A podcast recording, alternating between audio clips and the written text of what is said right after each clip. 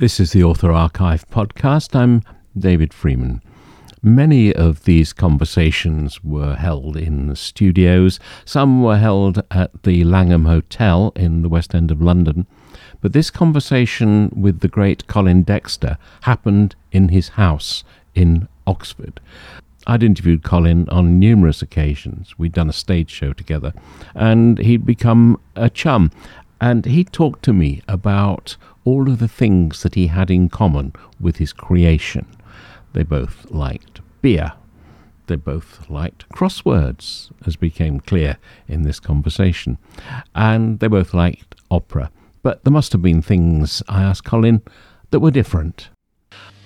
Well, I mean, I'm an extraordinarily generous, so uh, I mean, you know that, don't you? But uh, uh, poor, poor old uh, poor old Lewis had to fork out for nine tenths of the booze, didn't he? I mean, Morse never said thank you to anybody, certainly not to Lewis. Lacked all sense of uh, graciousness and gratitude until right at the end in the remorseful day, where a little bit.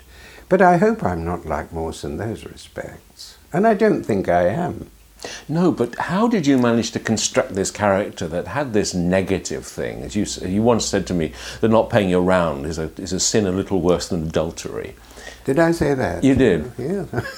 but, but still, people found him alluring. Yes, I, I, think that when, when you say how did I make him up, I mean, I made him up as I went along. I mean, I had no, no great master plan for what he was like at all, but I thought it would be, be, a good thing for, for him to have some of the delights in life which I had. For example, uh, listening to Wagner or doing crossword puzzles or that, that, that, that sort of thing, or, or reading the poets of the latter half of the 19th century. I mean, that was easy because I knew something about all of them, and so I think I could write fairly well about that. But I didn't want him to be too goody-goody a man. I think why people have liked him is because, precisely because he is a mixture. And I think above all, he's so, so vulnerable, he's sensitive to poetry, vulnerable, especially, of course, to very beautiful uh, women and so on. I think that I think the older women, some of them anyway, think that they would rather like to mother him and uh, shuffle over all his papers together and perhaps cook a meal for him. I think some of the younger admirers of uh, the chief inspector might well, you know, think uh, that they would like him to take them out, maybe even take them to bed. I, I don't know. I think there are the two strands with the women anyway. When you started writing The Remorseful Day, you knew it was going to be the last book, didn't you? Yes, I did. Yeah. Was was this then difficult because you had to kind of tie up a lot of ends? Yes. I just felt that I'd written 13 full length novels about Morse and about seven or eight short stories. And I just felt that I was losing all freshness about this. Not, not just the fact of getting older uh, and, and having uh, fewer and fewer ideas. I, I, felt that I'd said enough about the relationship between Morse and Lewis. I felt the whole thing was. Uh, in a sense, coming to the point where I knew that it was a bit of an effort to think of uh, new conversation, new dialogue, new plots, and everything. And, uh, and so I thought I'd done enough. This is always the case with a series character. You begin to wonder whether or not there's anything more that is a bit fresher than you can think of to say. And I think it was time that I stopped. But you, you gave him a backstory, you gave him even more vulnerability, didn't you? It was almost, with the, with, what, the big things um, for readers of the early books were what, what was his name? Yeah. And you solved that one. Then, then what was his relationship with women? If he was this attractive man, why had he never settled down? Why had he never married? Why had he never had children? And you look at that in the last book, don't you? Yes, I think he always had some women, you know. I mean, people write to me and say, you know, uh, why, why please don't you put Morse to bed slightly more frequently with some worthy or preferably unworthy woman? And, and uh, I, I try to write back to everybody, well, I do, uh, and, and, and say that you know, you've not read my, my immortal works very carefully because the old boy doesn't really to, do too badly at all. So I think he's had many uh, girlfriends and enjoyed them very much. But what he never wanted to do was to lose his, uh, his individuality as a personal man. I, I, think he didn't want to lose his independence. I don't think he wanted to explain and apologize why occasionally perhaps he had too much uh, scotch to drink or didn't behave particularly well. He didn't have to do that. He, he, he was uh, his own man and he didn't want to share this. I think this is Chandler's uh, mistake in the last book. I'm a huge Chandler fan, but he got uh, Marlowe married off. And it wasn't quite the same when he lay there in bed, happy and cozy and all the rest of it. He'd, he'd missed something because he needed this element of independence in his life. And he lost it. Morse never lost that. Mm. Chandler is a writer of time and place. You're a writer of time and place. We're sitting in your Oxford home. And one of the delights of your man is that those of us who know Oxford, you know every step of where he went. How important was you, was that for you as the, as the creator? The, the topography of Oxford. Well, it, well, it was enormously important uh, for a strange reason, and that is I knew nothing else about anything. I mean, uh, although my relations with the police were very friendly, and I've done a lot with and for the police, I haven't the faintest idea what a murder investigation is like at all. I've never seen a murder take place. I've met one or two murderers for, for a few minutes, but, uh, but for, no, for, for no longer. So I knew nothing about police procedure or anything like that. I know that in the future, if I were to keep up with the, the, the, the new century, I would have to uh, know what uh, D- DNA was and all this sort of thing. I, I don't even know what DNA stands for. And I think you've got to do this if you're going to keep abreast of what is happening. But with me, I knew nothing whatsoever about police procedure, so the only thing I could compensate with was knowing an awful lot about Oxford. So I do hope that if, you, if certain in reading the books, not in following the television, because of uh, parking problems, you can't really do it. But in a book, you could walk down, we're in the Banbury Road, you walk down here and you could say, well, I'm going to turn right at the first big road and you say, that's Squitchey Lane. It's a lovely name, isn't it? So you, say, you walk down here and you say, oh yeah, I'm in Squitchey Lane. And I, I think for some strange reason, people delight in retracing steps of a place they know, or even if they don't know it, they feel they'd like to go. And of course, people do know Oxford, don't they, from the television? And on the television, of course, the people said, Oh, yeah, I've never been to Oxford, but I would love to go. And so I have, I have been very, very faithful topographically, if that is the word, with all the streets and the place names and the pubs. When I say place names and street names and so on, always try to change the number of a house uh, where, where a couple of murders have been committed I know that I did one in Jericho, for example, and I had a, had a call from the housing agent said, you know, you, you're not doing, doing me much good because nobody wants to buy the house, you know, in the little lane, I think it's called Coombe Reach. I call it Canal Road, Canal Reach or something.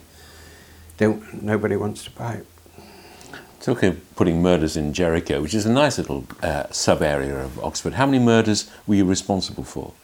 Well, I only know this because a few years ago somebody said that they had faithfully counted them up on the television, and that was 69. And I did keep a tally after that, and, and the score now is 81. 81 body bags in Oxford. So perhaps one of the reasons for, for not really, but why I often say this, for stopping Morse was it's about time Oxford became a slightly safer place. And I know that when when I was with John Thaw once, a woman said to him, please uh, sign, sign a, a, book, you know, please sign a book. And, and he said, well, I said, what about me, you know, uh, you know, I wrote the thing, oh, and I don't want you, just said, I want John Thaw, and she said to John, uh, it's a lovely place, Oxford, but I'm never going to send any of my children here. Far, far too dangerous a place. What do you do with yourself now? Um, um, because I mean, you, you once said to me, only half jokingly, that uh, you used to write Morse in that little bit of the day between, between the, the Archers.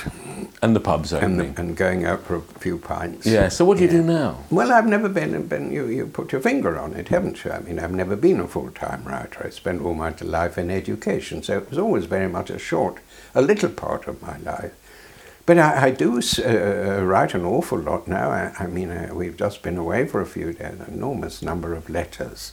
I never catch up with letters, so my, my writing now is on correspondence and has been this last what, 20 years, I suppose, partly. But uh, uh, I, I, do spend a lot of time writing letters to everybody, and I mow the lawn. I still occasionally have a, a pint of beer and maybe a, a very, very occasional glass of uh, whiskey. And so plenty, plenty to do in life. You've become this household name. In here, they've named this. I mean, the biggest hotel in town. They've named a bar after the man y- you invented. You're known internationally, but it doesn't seem to have changed you much. Well, I suppose in a way that I, I feel proudest in life of, of having been a school teacher. I didn't spend long as a school teacher. I spent all my life in education, but I only spent 13 years after I, I, I'd finished at university. Then I, I was a school teacher. And, and I think I'm, I'm more proud in life of having taught boys, and in the latter part, boys and girls of that 13 years. Uh, and I, I, had one wonderful gift as a, a, school teacher. I could get people through examinations wonderfully well, far better than they, they deserved. I don't think I was any good as an educationalist. I mean, I don't think I, I ever said anything significant or valuable about anybody, but I taught an awful lot of wonderful children. I taught them Latin and Greek, and uh, for me, looking back on that and the gratitude that those children had to me, because I, as I say, I was a very good school teacher. I don't think I was ever so good at anything else, very good.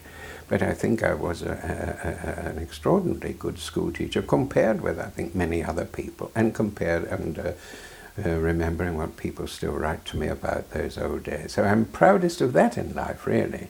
And I think if anything would have changed me, it is the fact that I had to stop teaching because. Uh, I, I couldn't cope. I, I, lost the hearing in the left ear overnight, 50 odd years ago, 45 years ago. And uh, you can't teach unless you have some uh, dialogue between yourself as a teacher and the and the boys and girls in front of you. You can't do it. And so I had to pack that up. That was a big, uh, a big minus. But of course, it brought with it the big plus of coming to Oxford, where I work here for, as you know, for the examina- University Examination Board.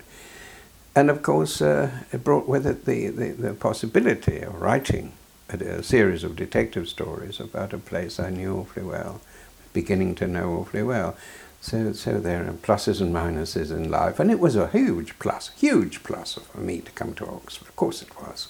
Weren't you also proud of your your skill with the crosswords? Doesn't that give you pleasure? Yeah, yes, uh, yes, yes. I suppose so. I'm, I'm not quite so good now. I, I, as you know, I was re- really. I probably told you. I, I was once a, number one. Uh, uh, well, more than once, but I'm not quite so quick now. I, I think we all get a little bit slower mentally. Don't we lose, uh, lose 30,000 brain cells a day after the age of 28? Is that right? Something like that. Well, I think you know you have an awful lot to start with, David. I mean, we oughtn't to get too worried, or you you oughtn't to get too worried. yeah. But um, Morse got his name from another crossword champion, didn't he? He did indeed, and Lewis. Yes. When, when I first started, I thought you need some names, and names are awfully difficult. I think almost all, all writers would say, unless you get the right name for a character, you're unhappy you've got a chap and a woman or, or, whoever you've got, and you feel not happy writing about them unless you feel you've got the right name. And I just cho- chose the two uh, competitors and rivals in the crossword world whom I admired the most. And one was Sir Jeremy Morse, who was at a time as chairman of Lloyd's Bank and president of the International Monetary Fund and also a, a, a fellow of All Souls, all the rest of it, wonderfully able and clever man and he was number one, and and the one was was number two was a Mrs. B. Lewis, Mrs. B. Lewis, and that's how Morse and Lewis came to be Morse and Lewis. How Endeavour came to be Morse's name is another story. That was Colin Dexter talking to me in his Oxford house.